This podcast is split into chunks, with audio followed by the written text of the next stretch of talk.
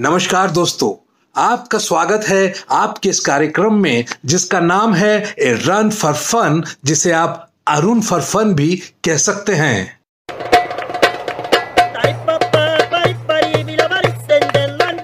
इस बार आप दिल्ली में ठंड का कहर तो देख ही रहे होंगे।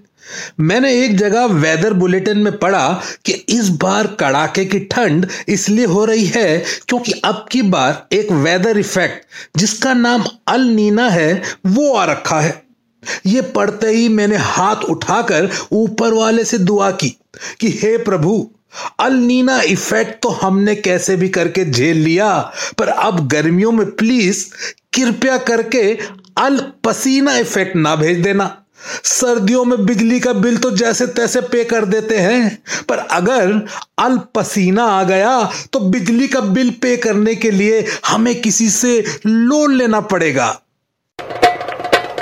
आप जानते हैं, आजकल सुबह उठते ही मैं खुद को शेक्सपियर जैसा महसूस करता हूँ।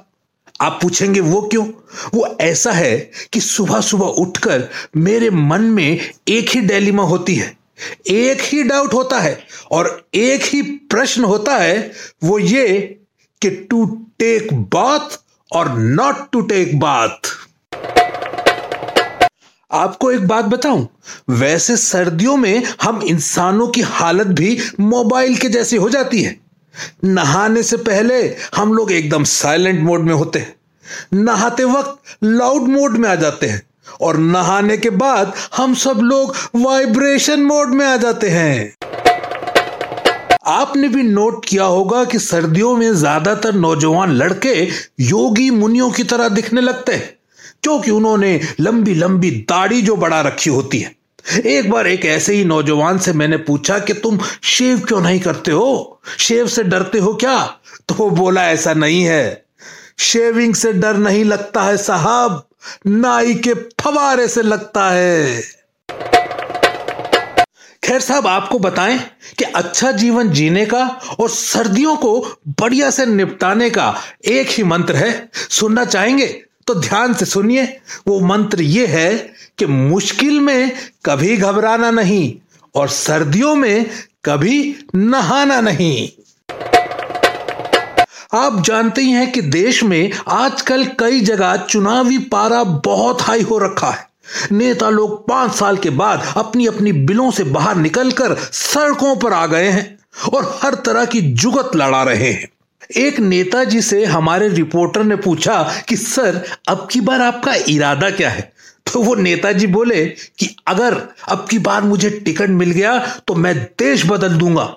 और रिपोर्टर ने पूछा कि अगर नहीं मिला तो? तो वो बोले कि, फिर मैं पार्टी बदल दूँगा आप जानते हैं, हमारा देश विचित्रता प्रधान देश है। इसमें तरह तरह की विचित्रताएँ पाई जाती हैं। आइए, कुछ विचित्रताओं से आपको अवगत कराते हैं।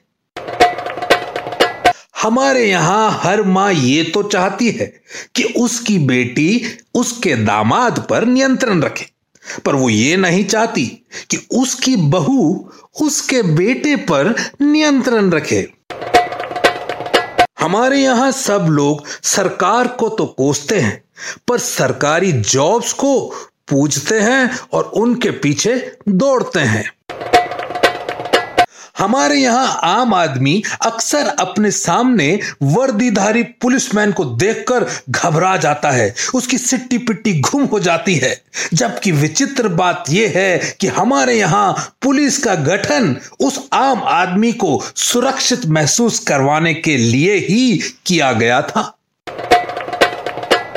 हमारे यहाँ यूँ तो अतिथि देवो भव बोलते हैं। लेकिन अगर कोई मेहमान आ जाए तो ये कब जाएगा? बस इसी के बारे में सोचते हैं। हमारे यहाँ मंदिर और धार्मिक जगहों के बाहर गरीब लोग भीख मांगते हैं और इनके अंदर अमीर लोग भीख मांगते हैं।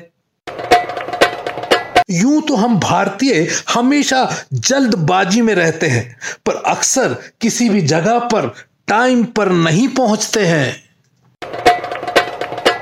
अभी फ़िलहाल एक चुलबुला सा प्रश्न मेरे मन में आ रहा है। अगर आप कहें तो पूछ लें।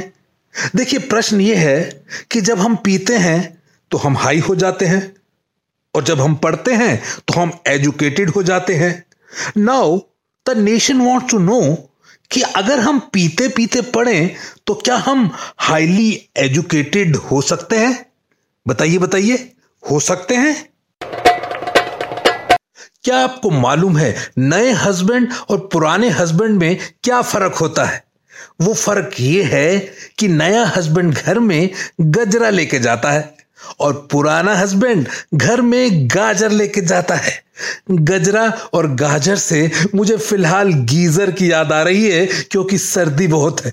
तो मैं आपसे भी कहूँगा कि गीजर चलाइए और राम गुन गाइए।